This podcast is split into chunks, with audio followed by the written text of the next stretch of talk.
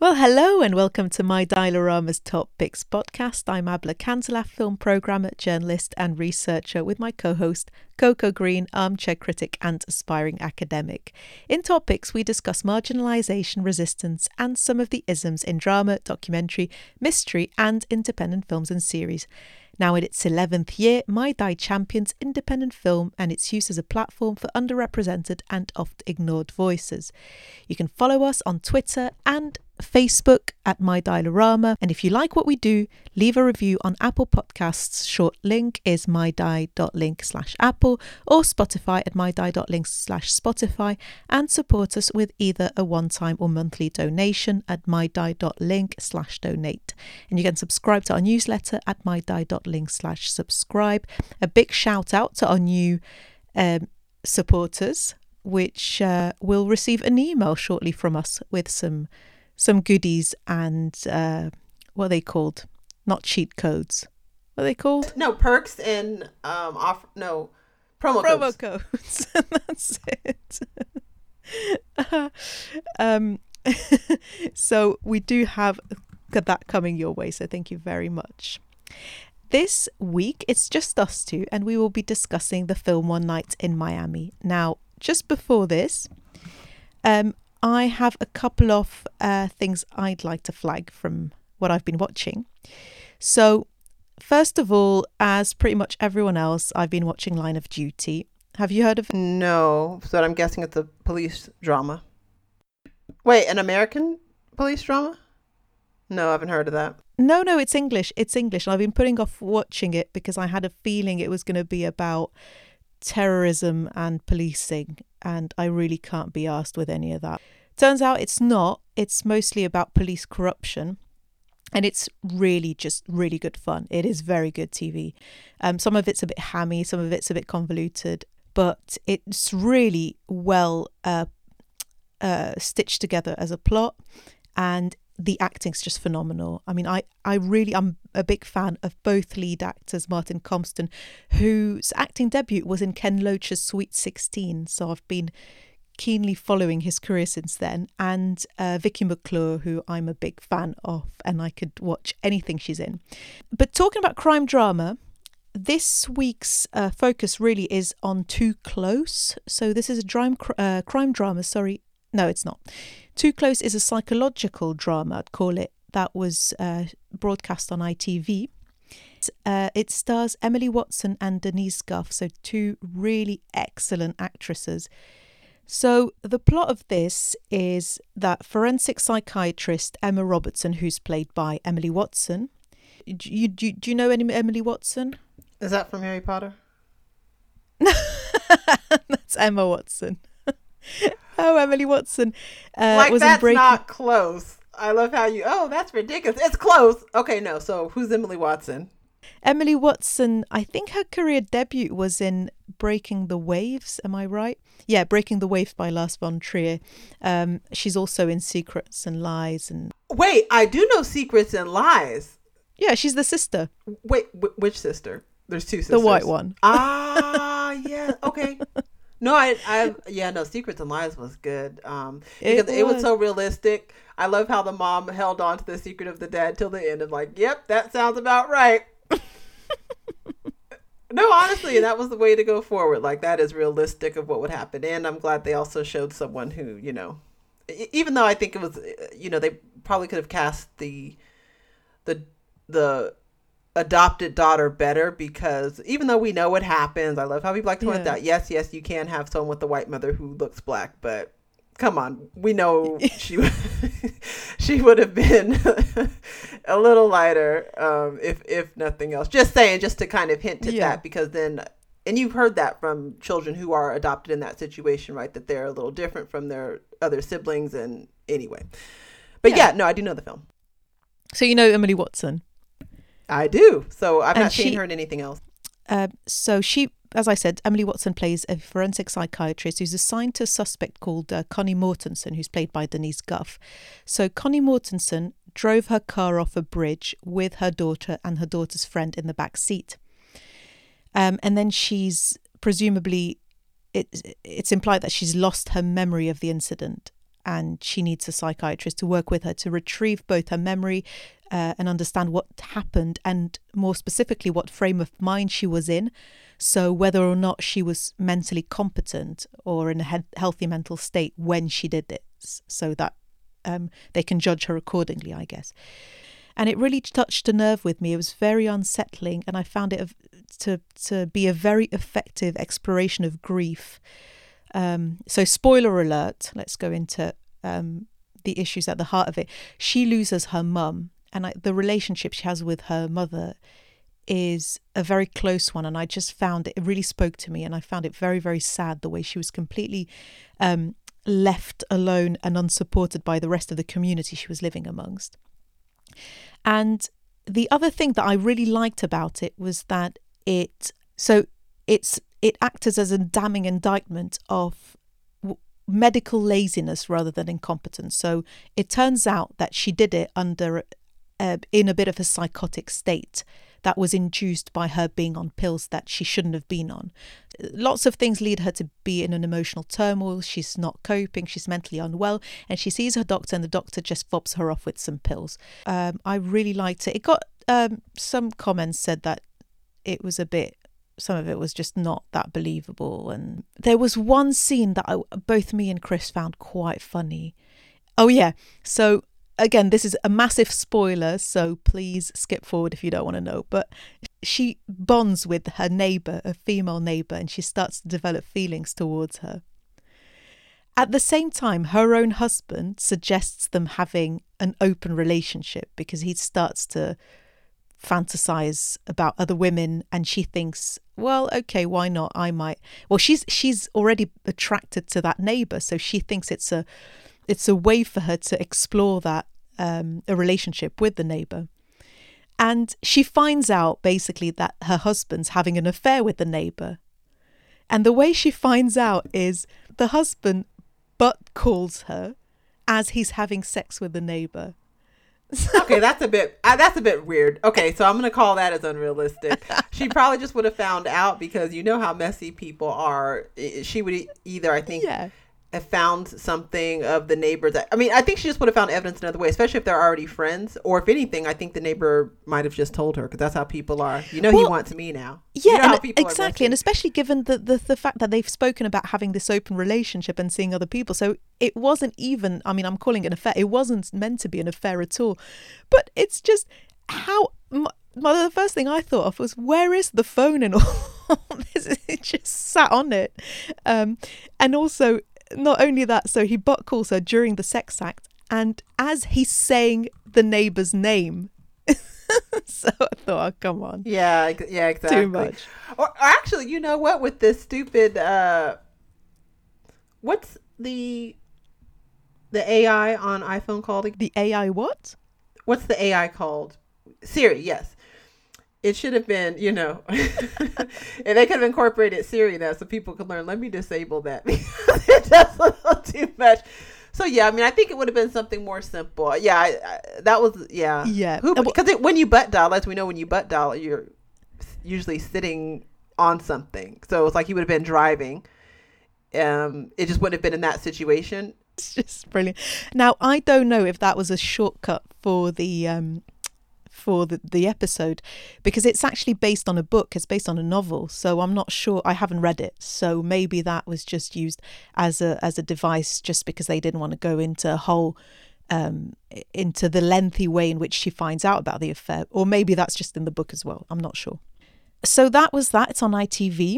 And then very quickly, uh, a film we watched a couple of nights ago and I don't think this is going to be on many people's radar. So uh, do watch out for it if you can. It's uh, from 2021. It's called Willy's Wonderland and it stars Nicolas Cage. So, as you might know, Cage has a hefty tax bill to pay. So, he tends to say yes to pretty much everything. And his often bizarre performances have garnered him a bit of a cult following. So, we thought it was going to be a bit crap and it's one of those B movies that he's just said yes to just um, to to get some money. But uh, it's uh, it's quite effective. It's called I describe it as a horror comedy. So the basic plot is an enigmatic driver played by um, Nicolas Cage breaks down near one of those, you know, those one-stop towns in the U.S. where there's barely anything, um, but there's a garage and there's an, amuse- an amusement centre, and he's tricked by the garage owner into cleaning the amusement centre in exchange for the repair because he just doesn't have cash on him to pay for the repair. And of course, the amusement centre is haunted, and it's um, it's haunted by animatronic puppets.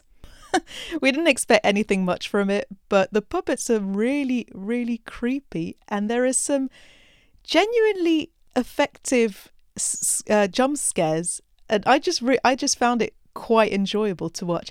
Now, the funniest thing is he doesn't say a single word uh, throughout the whole film. We could picture how that conversation went when he was made to sign the contract. I'll take the money, just don't expect me to learn any lines.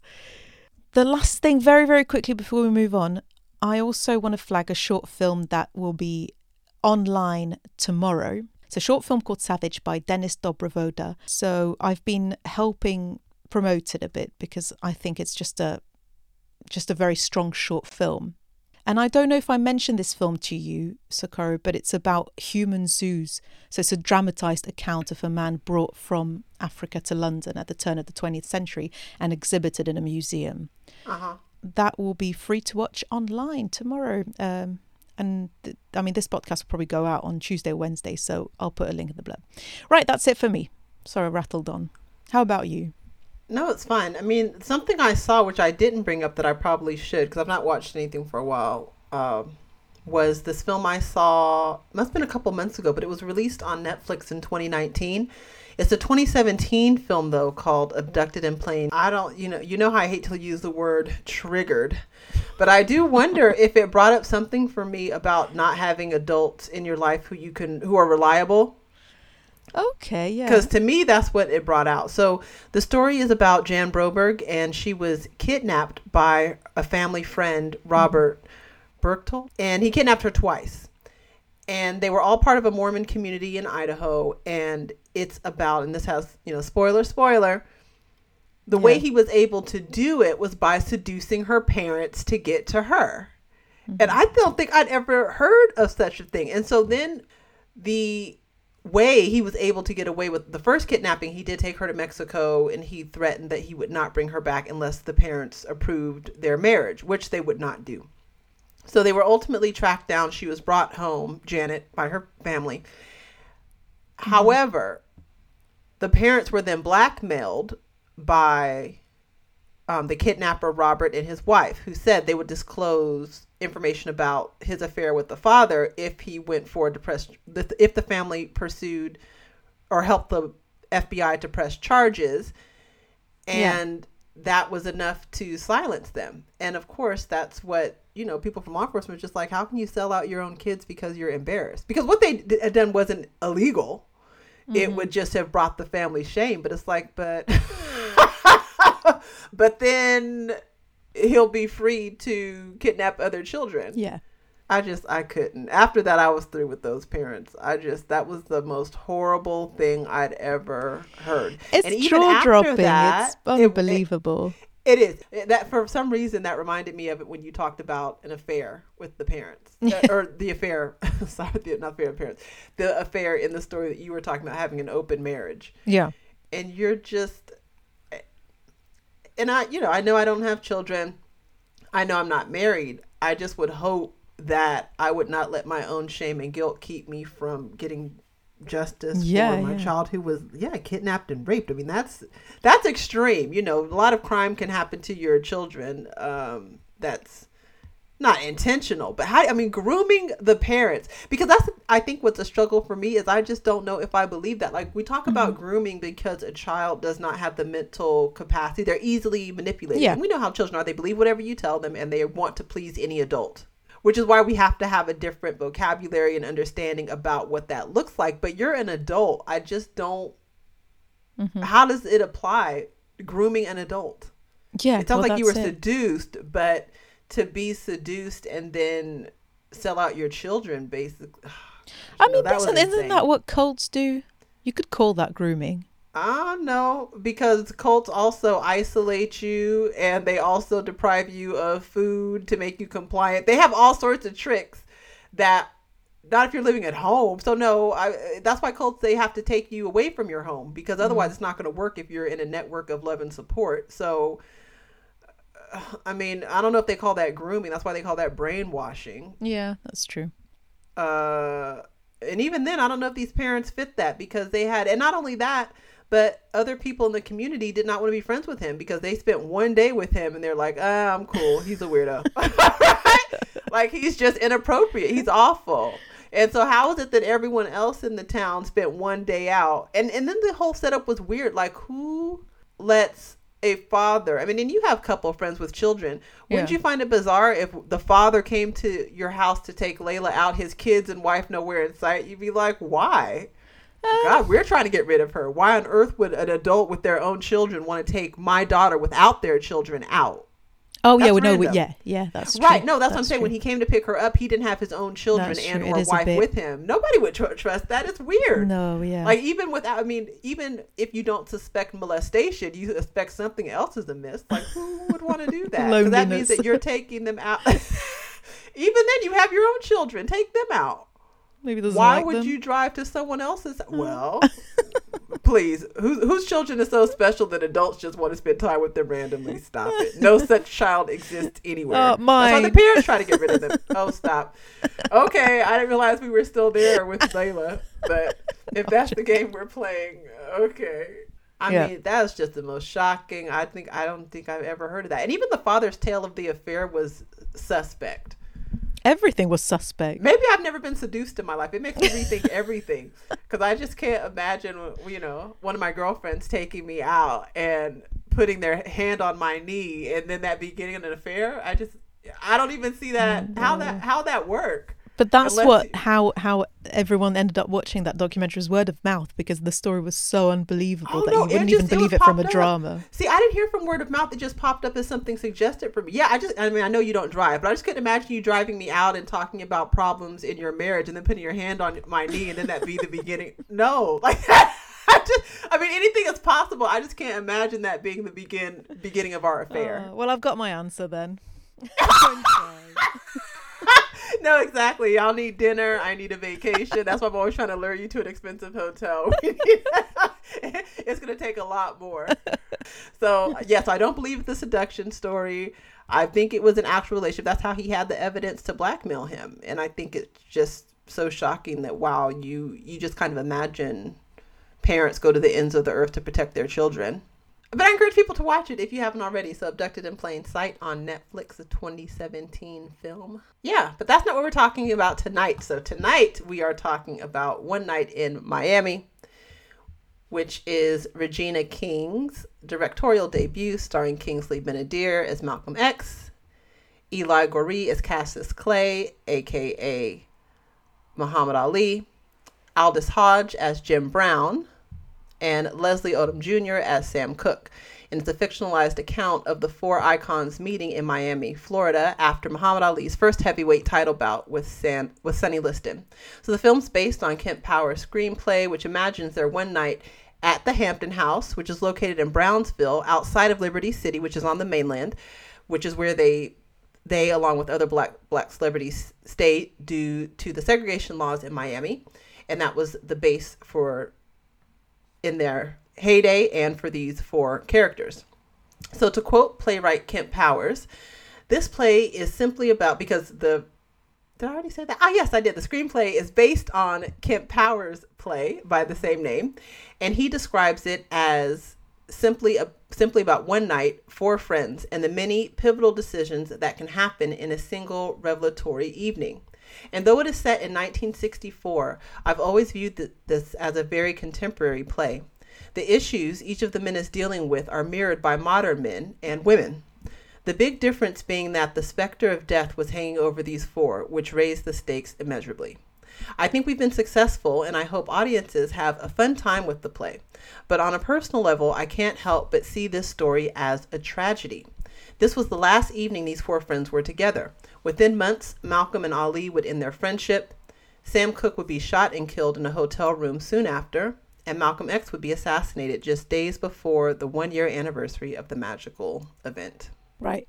So, what did you make of it? Well, so I didn't like the acting to be. Well, should we You start with the positive or the negative? No.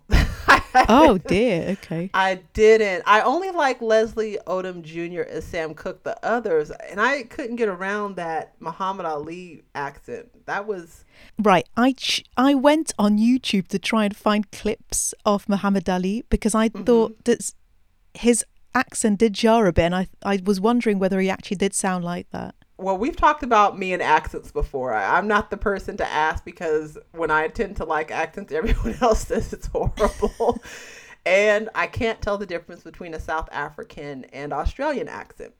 Right. So I'm not one to ask. I will say because he's supposed to, well, not supposed to be. Muhammad Ali is from Louisville, Kentucky. I'm just not sure if he sounded like that. I mean, because he did have an accent, certainly. I mean, I've yeah. I've seen his interviews. He had an accent, but that wasn't it. That's all I'm gonna say. And I don't know if that's came from a voice coach, but I I wasn't here for any of that. But I didn't. They, it wasn't believable to me, to be honest. I didn't believe that that was Malcolm X. I did, but you know, to be fair, I don't know too much about Jim Brown. I've only mm-hmm. seen him in a few things in the '90s, kind of action films, but it may have even been the 2000s. My memory's not great on that, but I'm not too familiar with him. And I'm not even sure what I thought of that need for the scene in the beginning Yeah. with he and the yeah, yeah, I don't know how necessary that was because if I mean, he was Jim Brown wasn't raised there, right, in Georgia. Mm-hmm. He he spent his early years there, but he was ultimately was in I want to say New Jersey or something like that, right, where he was built played high school sports and then went on to college. I think I that whole know. that whole first bit felt very exposi- expositional, and I think Yeah, I that was probably why, because it's based on a play, and I think that that the first that sort of opening sequence and the first half really feel like a, you're watching a play. So I don't know if you felt that. I didn't feel that. I to me just felt out of place. I think they could have began the play with Cassius Clay, Muhammad Ali. I don't even know how we should refer to them because I guess it was before he changed his name. So let's just say Cassius Clay. But it's weird because he. I'm gonna say Muhammad Ali. It just feels weird to call him Cassius Clay. So Muhammad Ali was in the pool. I thought that was a really good shot, and I think they could have begun there. Yeah. So I don't know why we needed those sort of background details. Okay, so I didn't like the actors. I didn't like the characters, but I did like the questions that the film raised, which I think was important. Although before we do that about the questions of the film, I think we should discuss briefly the issue that I heard come up from other commentators about black immigrants playing black American icons. Oh, that's interesting. So who who are you referring to? Oh, now I have to look it up. okay, well, we know Kingsley Ben-Adir is British, right? I did not Um, know.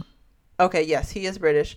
Oh, and I guess Eli Goree, he's because I yeah, because I looked up what that god awful accent was about. He's Canadian, but I'm guessing probably from the Caribbean. I don't know though. Oh, it says his father's black Trinidadian and his mother's white English. But I think so. The argument though is twofold, right? One is being an actor, you do draw upon experience. So if you don't have the experience of being American in any way experiencing this type of racism. So it's it's both playing black Americans and playing roles in which racism, institutional American mm-hmm. racism is a central feature to the character. So it's one, how can you play that and you've never experienced that? And then number two are just the economics of Hollywood where there are very few black roles. So mm-hmm. should those not go to people who are struggling from the legacy of being shut out over generations in Hollywood. Even from an outsider's perspective, I I would agree with that. I mean, I mean, I don't think I do, but I, I certainly understand. I, I wouldn't be critical of someone who has that position. If you Well, get what I mean, like yeah. even though, because I'm, I, I can, I disagree with things and I'm critical of that, saying like it's stupid you believe that, but even though I don't agree with it, like I, I wouldn't be critical of it because I get the logic and the reasoning, and it makes sense to say what are things that you protect for the benefit of the people who Yeah. suffered from it. Yeah, no, absolutely. Also, you kind of have to engineer it a bit because it doesn't. These things don't happen in a vacuum. They happen. You're right in a situation where there are very few roles to go round, and Yeah. it's addressing a particular issue to uh, cast to cast Black Americans in those roles. and those specific kind of roles, right? So Yeah. certainly not saying when you have, even though they've been displaced, but remember back in the 2000s and the 90s, the black best friend was a thing.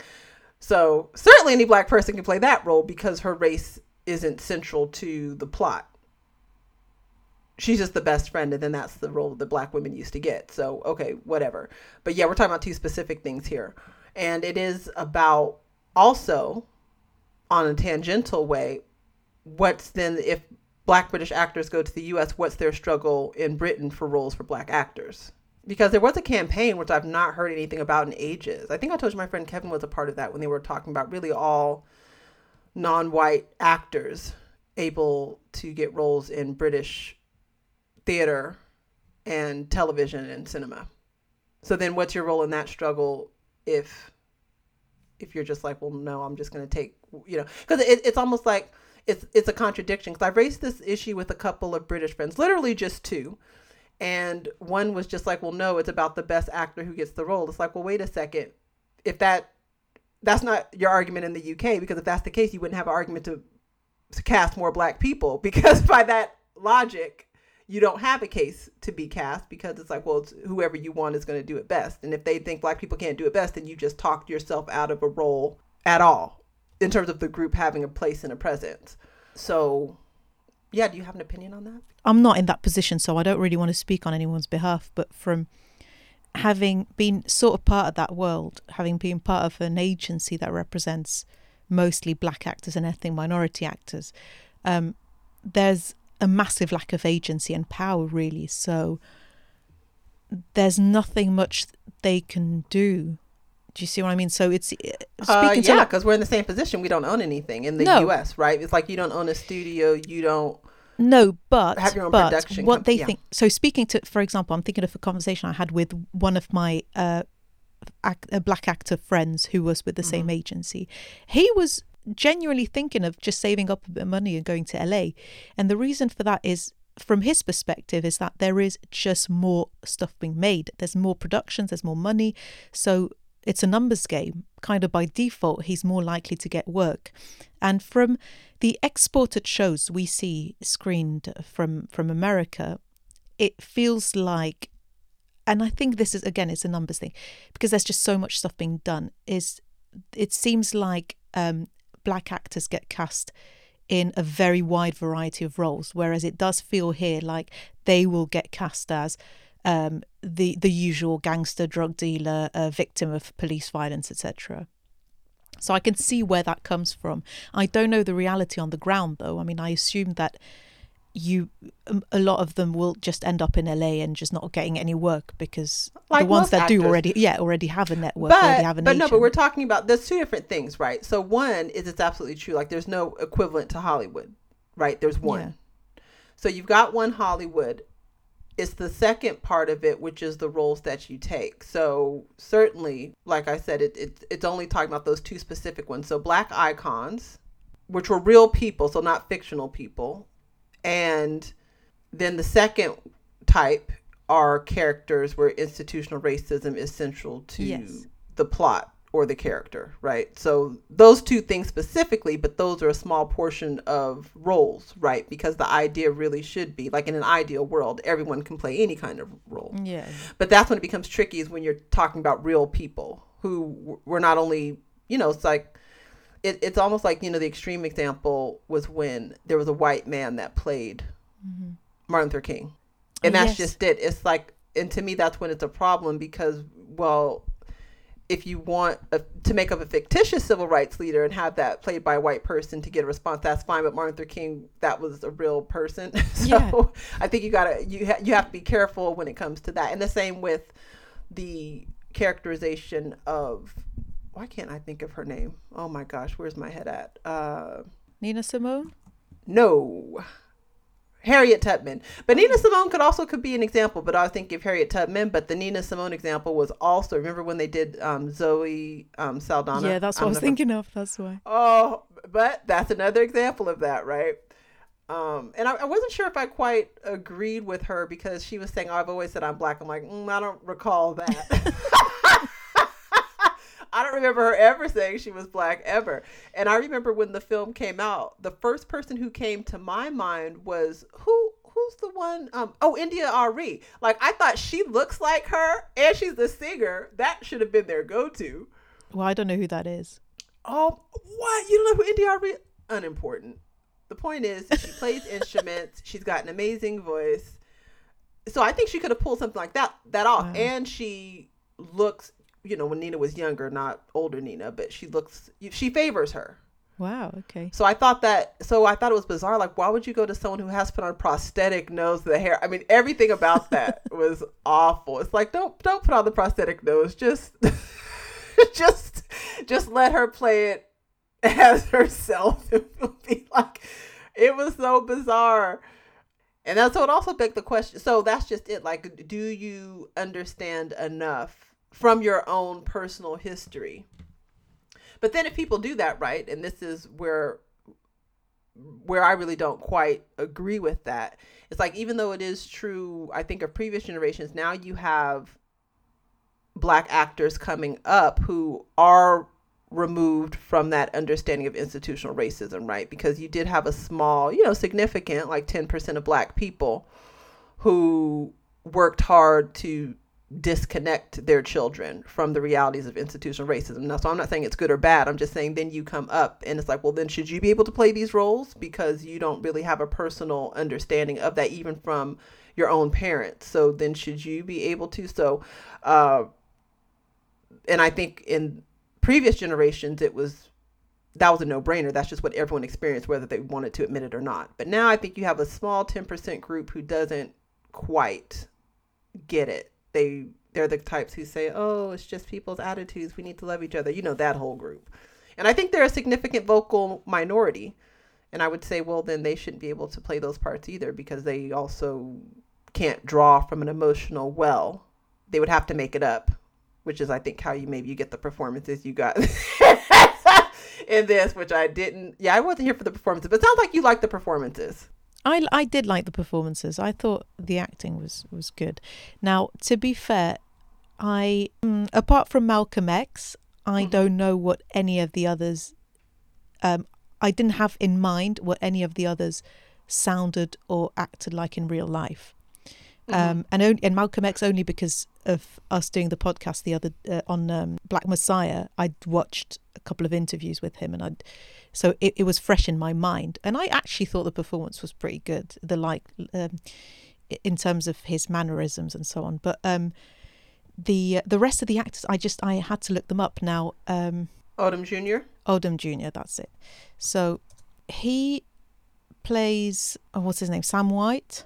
Cooke. Sam- Good Sam Cooke. Oh, so I'm getting them confused. Right. So I didn't know who Sam, as you can tell, I didn't know who Sam Cooke was going just by his name. As soon as, yeah, Chris pulled the same face, and as soon as he mentioned the songs, I Well, Chris reckon. is a musician, so that's he, he would know. He and, and not only him. that, like Chris does jazz, so mm, he, Yeah. he would know who Sam Cooke. He Is. kn- Even though I know Sam Cooke doesn't do jazz, But he I. I obviously know his songs. I hadn't realized I didn't know his name, so I didn't really know um, what he looked like in, in real life or anything. But I thought the the his singing, Leslie Odom Jr., who plays him, his singing was phenomenal. It was. Oh, I assumed that he was. It's not dubbed. Oh, I did not know that. Yeah. So I thought he was in um, Hamilton, I think, as well. He's very just a very good singer. Um, so I thought he No, was I very good love in that. Sam Cooke. Oh gosh, who doesn't love Sam Cooke's voice? That wasn't really at the forefront of my mind. I think as standalone performances, I thought they were really strong. Yeah, no, I didn't. I didn't really like them, but but I thought the issues they raised were important. Yeah. So, I mean, the only the only one I because I thought the dialogue was interesting, right? How they they brought up different issues of the civil rights movement.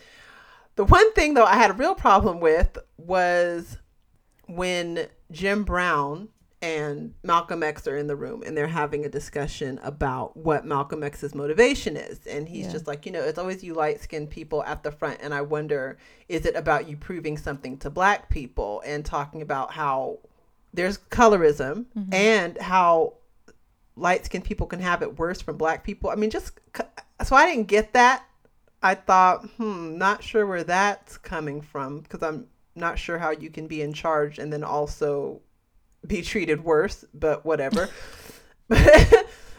um, but it was interesting that he would say like, well, because I've had that conversation with people who I know who will say, oh, well, why is it that you had during the civil rights movement so many light skinned black people in the front of the movement or in charge of things or in politics? But I don't think I think it has to do more with class, and by class I mean occupation and status than an actual division based on color. So I think they should have fleshed that out, and they didn't. So I was disappointed that they just kind of left that conversation where Malcolm X said, "Oh, that's just interesting." It's like Malcolm X used to get locked inside bookstores, so I find it hard to believe that that would have been his response. I think he would have actually responded with something more more nuanced about how, if anything, even if it, wouldn't be something I agreed with, but Malcolm X used to commonly give the speech about house Negroes and field Negroes and about house Negroes being light skinned. I mean, I just feel like he would have had some response because he thought a lot about these issues. Versus, you know, besides acting like that's the first time he ever heard that, like, oh, wow, that's profound. No, he'd heard everything. This is Malcolm X we're talking about. But I think it did bring up an important concept, which is saying if we're talking about the black struggle, you have the internal and the external. So, internally, what are the debates? How are people understanding each other's roles? And then externally, what does this look like in a fight against white supremacy? So, I did think that was interesting to consider it in that way. And to me, I thought that was the central question that they were dealing with in all their debates over the course of the evening um, and the role of celebrity, black celebrities in that. Because I think also, because I've watched a ton of Malcolm X speeches, and I think he talks a- about that also quite a bit and distinguishes between celebrities that black people back versus celebrities that white people create for black people to follow. Yeah, that's really interesting. And I thought that that would have been a place to bring that up because Malcolm X talked a lot about that. Um, I, I watched this one speech he had where he was critical of the March on Washington, and he talked about how they wouldn't let James Baldwin speak because he couldn't be controlled, and they're like, you never know what James will say, so that's why they wouldn't let him speak. And he was like, let him look it up, like look, and that's it, his always encouraging people know, find out, look who organized the march, sorry, look who was who, allowed to speak, who wouldn't let him speak? the organizers of the march. Oh, right, okay. So he was James Baldwin was at the at the march. He was on the stage, right? So he was at the forefront with the other celebrities, and he was there on the stage. You can see him throughout, but he did not speak. And it raised the question that he was celebrity in a lot of these circles. So why is it that he didn't speak? And he poses that question. It's because they can't make him say what they want him to say. Versus, I don't know if you know the history of the "I Have a Dream" speech but they were doing lots of rewriting on the day because they said that it was too militant. They had to change this and change that. So there's lots of history around what they were allowed to say at the March on Washington and what they weren't allowed to say. Because it was supposed to be about um, economics, right? Because the full title of the march was about a march on Washington for jobs, right? for jobs, employment.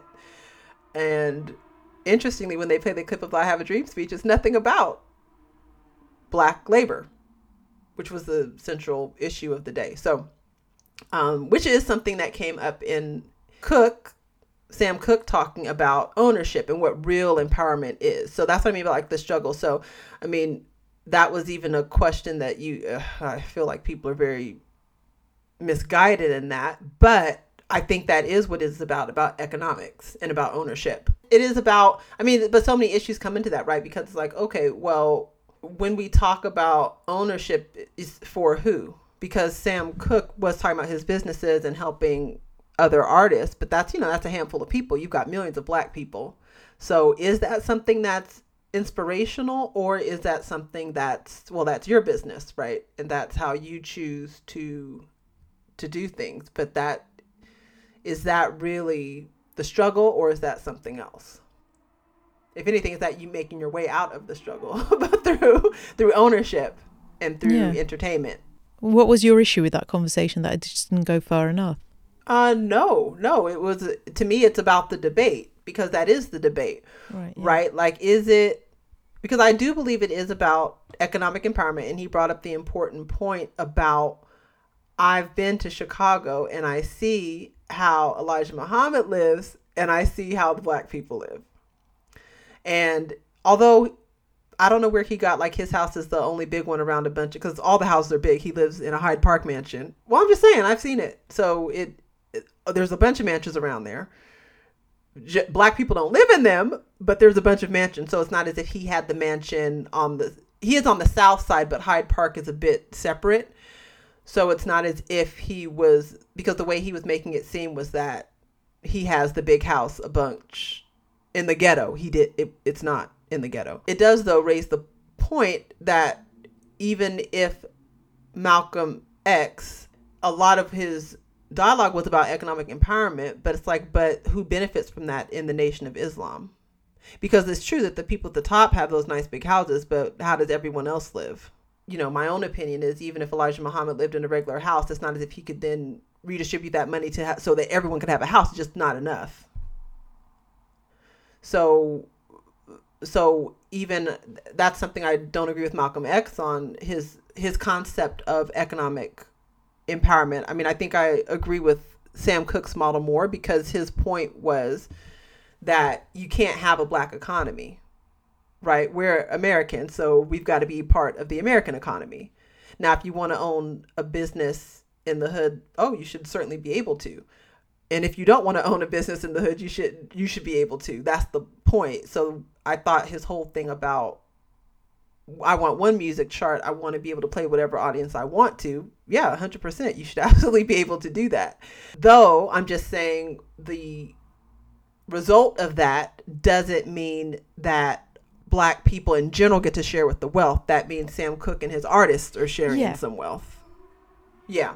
So that's my whole thing. Like, is how much value do we want to place on that? A few black people doing well. I don't think that's a model that can be replicated. I just think that's a few black people doing well. Um, but I do think that is the core issue is economic empowerment. I just don't think that's an example of it.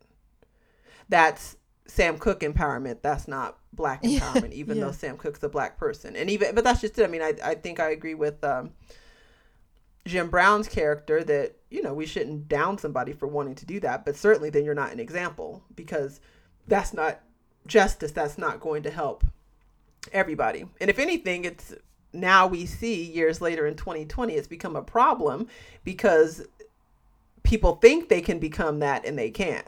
It's it's kind of been weaponized as propaganda Do you mean to say they think Yeah. they can uh, work their way out of poverty? Yeah, or they think they can own their own music label. I mean, what does Jay Z serve as if not that? I can't tell you after he came out with that album how many people I had to talk to about how we can become. Sorry, I don't mean to laugh at it because I don't want to make fun of anyone. Certainly for for you know people I disagree with, but just the idea of it. It's like where are you getting this idea that that's how capitalism works, where all we have to do is have a dream. Yeah.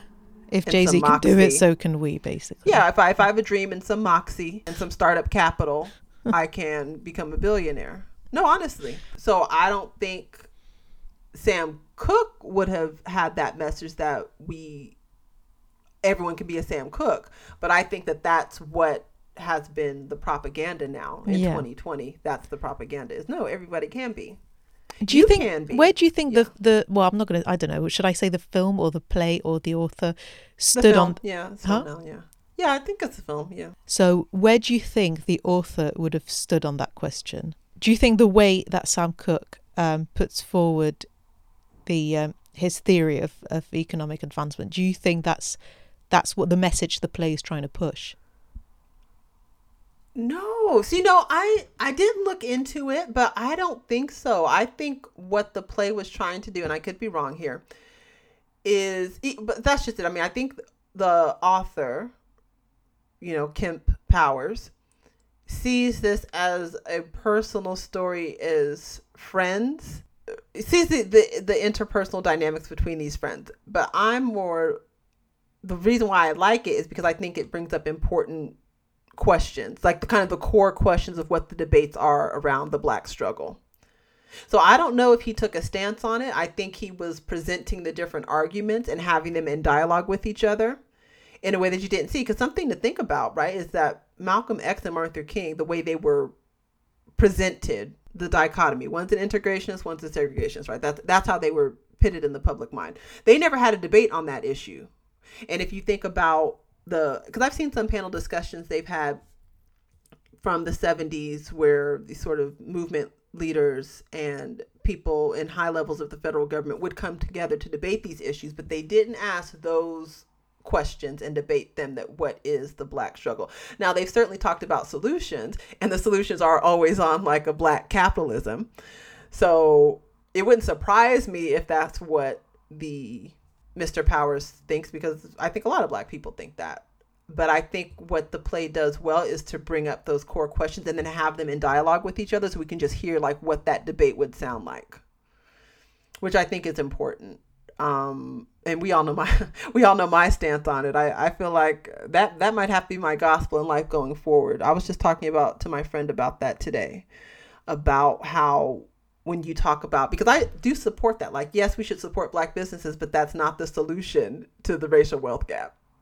And unfortunately, I think we're in a place where we can all agree that we should buy black, but most of us believe that's the solution to to wealth inequality. And the rest of us are shaking our heads like it's it's not. It's really not. So in that way, I side with Sam Cooke to say like, mm, no, black business is not the solution to the racial wealth gap. I mean, I think he thought it was it was going to do more than it could because he he thought he was playing his role in the struggle by doing that. And I would argue that no, you're not. That's not your role in the struggle. Just to support black business, you, you you've not done anything, because I think it's a political struggle that's going not yeah. going to take place with buying and selling. And I think that's the problem, right? Is that they did also have that discussion around power, right? Muhammad Ali's character had a whole discussion about real power is being able to live your life the way you want, to think the way you want. Um, and I don't know if I would agree with that definition, but I think that's something we all have to have a coming to Jesus moment too. Is like, what do we think power really is? And unfortunately, I think that's what that model of quote unquote economic empowerment to buy black, you think that your power isn't a, a, as a consumer, and it is not. So Sam Cooke was saying your power is in owning things, yeah. not in buying things. And unfortunately, I think if, if I hear that one trillion dollars of black quote unquote black, I don't know. Have you heard that before? The one trillion dollars of black buying power. No. Okay, so it's a number that people often throw around, and it says that black people in the U.S. You know, all 35 million households. No, no, I'm sorry. We've got 15 million households. Have 30 no, uh, so 15 million households have one trillion dollars oh, of buying power. Okay. So what that means though, because people not really crunch those numbers. What it really means is that it, it's a marketing tool. So it was never meant to talk about wealth or income. It's how marketers can decide how to sell groups things. So they yeah, have their own demographics. That's exactly how I would and, understand it. Uh, there's no other way to understand yeah. it. And really, what it mostly has to do with credit. So you can figure out that. So that one trillion isn't a pile of cash people are playing in. It means you have credit. Yeah. That's that's all it is. But unfortunately, people take that number who aren't marketers and say if we use this 1 trillion wisely, then we can buy our way out of the racial wealth oh, wow. gulf. Okay. Yes. Did anyone actually read the report? Because this comes out in reports, and it, I, and the same is going. I don't know where you are in reading the um, British one. Exactly. but I just people were commenting the next day, and I was like, "You did not read 300 pages. You couldn't have." because um, reports very clear like we're not measuring wealth we're not measuring income and even the way they knew their numbers are off because they make these assumptions that black labor is like white labor meaning they measure your buying power expecting that your income will grow over time, right? Like they make all these sorts of assumptions that they put in the report in their uh, methodology section.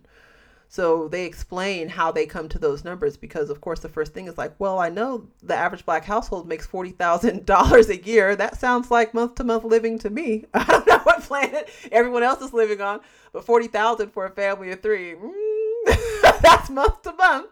Seriously though, and then we're to believe that you have all this money, huh? Okay, well, if you say so. But that's where we're living. And I think so. And this was also 1964. So the economic situation was much different. Um, and I also looked up something interesting. I don't know if you looked up Hampton House where they stayed. I never even heard of it, but it, they've got a, um, you know, it was a hotel because Miami Beach was so segregated and black performers couldn't stay where they performed, which raises a whole nother issue. No, shamefully, I actually didn't even think of that. I just just assumed it was a local hotel, probably a fictional one that was uh, just made up for the play.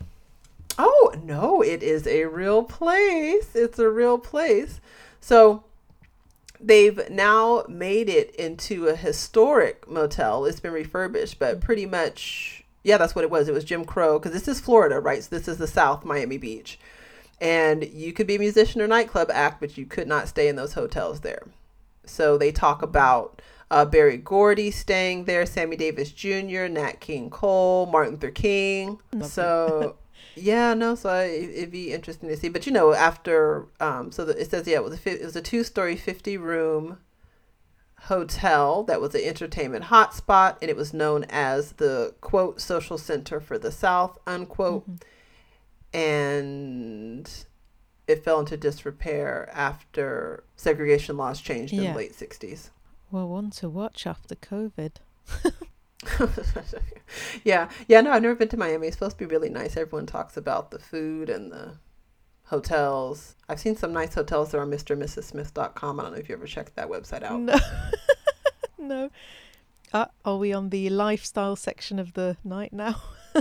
no, we're not. We're still talking about these key questions. So, I mean, what are your thoughts on that in terms of economic empowerment or even the role of celebrities in the struggle? I mean, I'm Googling that... Mr. and Mrs. Smith Hotel now. okay. But I think. I, on the whole, I think it can be a hugely important tool. Now, I don't know. I mean, having said that, I don't know whether it it triggers change, like actual change, but it certainly makes certain issues cool enough to speak about.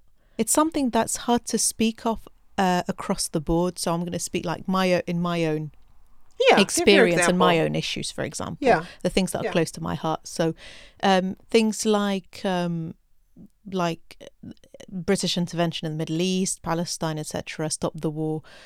The celebrities that speak out, that have been either patrons of these charities or have spoken out in support of that work, they've been hugely valuable to the cause because they give. I it's sad to say, but they do give a certain credibility to um, to that cause. They act as a bit of a of a shield against criticism. You know, like like something like the Palestine issue. You know, you've got people like Ken Loach or Maxine Peake or like even um, Steve Coogan speaking out and the associations that people make with those celebrities give credence to to that cause. No, I hear what you're saying. Do you see what I mean? A, a, brand. No, it gives a brand awareness. That's yeah, exactly yeah. Does. But I am very because careful. you can associate the issue with everything you associate with that. That's actor. it. That's it. So something as simple as that. But I am careful about. That's why I think it's worth an actual debate and a and a much longer discussion, because I do think this applies to certain